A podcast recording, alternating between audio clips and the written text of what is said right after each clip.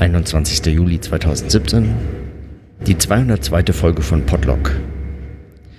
Ich bin gerade äh, im Zug unterwegs. Letztlich ist mein letztes Ziel äh, Tübingen, äh, Anfang nächster Woche. Da bin ich mit so, mit ein paar Umwegen auf dem Weg dorthin.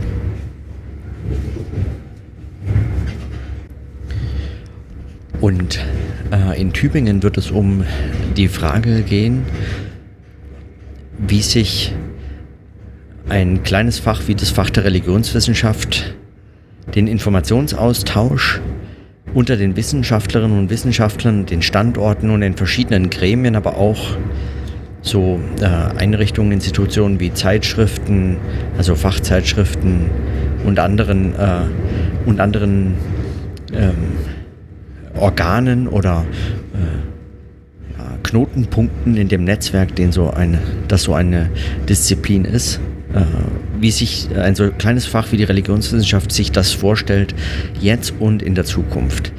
Es trifft sich nämlich dort dann der äh, sogenannte Fachinformationsdienst äh, für die Religionswissenschaft. Das ist ein äh, Förderungsformat der Deutschen Forschungsgemeinschaft und das gibt es für viele Fächer oder wurde für viele Fächer eingerichtet oder ist momentan dabei, für viele Fächer eingerichtet zu werden und so auch für die Religionswissenschaft. Und ich werde da als Vertreter der Zeitschrift für junge Religionswissenschaft äh, teilnehmen daran. Es ist, wird vermutlich eine relativ überschaubare Gruppe. Ich glaube, so acht äh, Leute sind es insgesamt nur von relativ wenigen Standorten oder Einrichtungen. Aber es äh, sollte sich dann doch, würde ich sagen, sollte dann doch relativ spannend werden. Denn mein Verdacht ist, dass ich hier eigentlich ähm, Ähnliches beobachten lässt, was wir in dem No Radio Show Podcast schon mal diskutiert hatten im Zuge dieser Diskussion um Bibliotheken im äh, sagen unter Bedingungen des Internets. Was ist die Aufgabe von Bibliotheken in dem Zusammenhang? Also kann es noch darum gehen, dass man Buchbestände oder Zeitschriftenbestände sichert und wie lässt man sie äh, dann den verschiedenen Standorten zukommen oder macht sie für verschiedene Standorte verfügbar? Geht es darum oder, ähm, oder geht es auch noch um andere Fragen und wie, ähm, wie erhebt man das? Also wie kommt man zusammen und fragt sich, was man äh, in, in zehn Jahren braucht? Weil das ist ja das, was man heute aufbauen müsste, damit man das dann in zehn Jahren hat. Man kann heute ja kaum aufbauen, was man äh, gestern gerne gehabt hätte. Und ich vermute aber, dass es wie so oft genau der Fall ist, dass man sich eigentlich um sowas äh, nur Gedanken machen kann, weil zu allem anderen fehlt eigentlich schon auch fehlt eigentlich auch schon die technischen Voraussetzungen beziehungsweise die Fähigkeit, das überhaupt zu denken, worum es dann geht. Und wenn es inhaltlich, äh, verm oder vermutlich inhaltlich gar nicht so, äh, so sehr divers oder spannend oder sehr ins Detail gehen wird, also es wird jetzt nicht um irgendwelche religionswissenschaftlichen Themen gehen, sondern es wird dann tatsächlich um so infrastrukturelle, informationsinfrastrukturelle Fragen gehen. Und das wiederum, das finde ich ja extrem spannend. Ich bin nicht ganz sicher, was dann meine, mein Part auch sein wird. Also was ich dann, was man da einbringt. Ja. Ich hoffe einfach, ich kann das mal teilweise mit beobachten, ich weiß natürlich, was so eine kleine Zeitschrift wie die Zeitschrift für junge Religionswissenschaft, was die sich vorstellen kann, was es in Zukunft dort bräuchte, worum es gehen kann in solchen Situationen, in solchen Kontexten, in so Informationsnetzwerken, Fachinformationsdienst.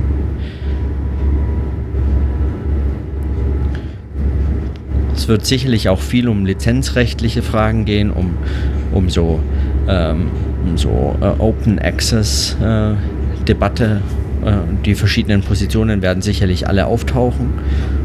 Ich hoffe fast so ein bisschen, dass man da sich, dass man da so mehr oder weniger unter seinesgleichen ist, also unter denjenigen, die für ein Open Access sind und, und wissen, dass man heute Verlagsstrukturen in manchen Bereichen eben ersetzen kann durch genau solche Förderformate wie die, wie den Fachinformationsdienst. Also es geht auch um die Frage nach geht auch um die Frage nach ähm, zum Beispiel so Repositorien, Online-Repositorien und so fort. Also das werden die spannenden Fragen werden. Und ähm,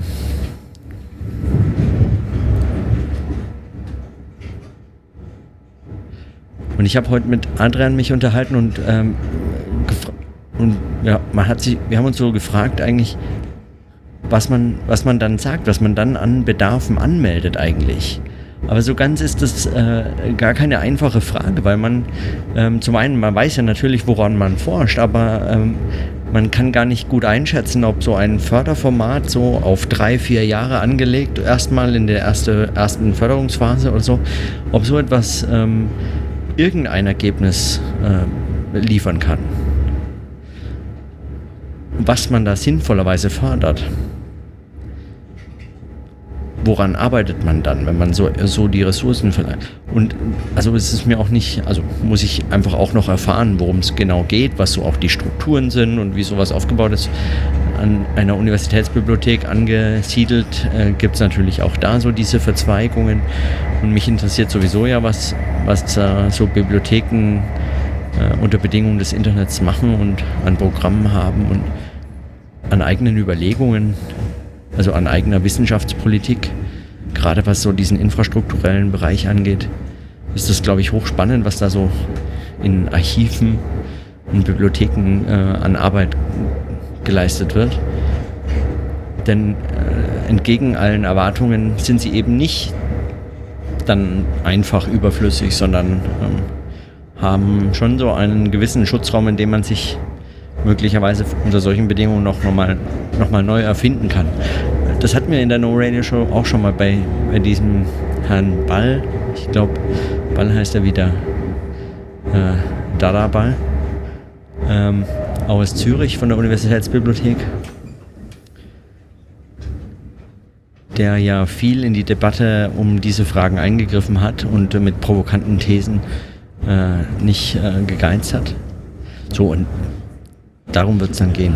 Also ich, genau, ich bin mir nicht sicher, wie das, zu welchen Ergebnissen das führt oder äh, wo es rauskommt und so, aber das ist ungefähr, worüber ich mich heute auch so in der Vorbereitung darauf,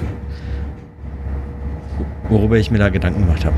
Das ist jetzt nicht viel oder so. Es ist eigentlich überhaupt nicht eigeninhaltliche Beobachtungen, aber es sind so die Herausforderungen, mit denen dann die nächsten Tage auch bestritten werden wollen. Davor ich auch noch äh, zwei, drei angenehme Sachen.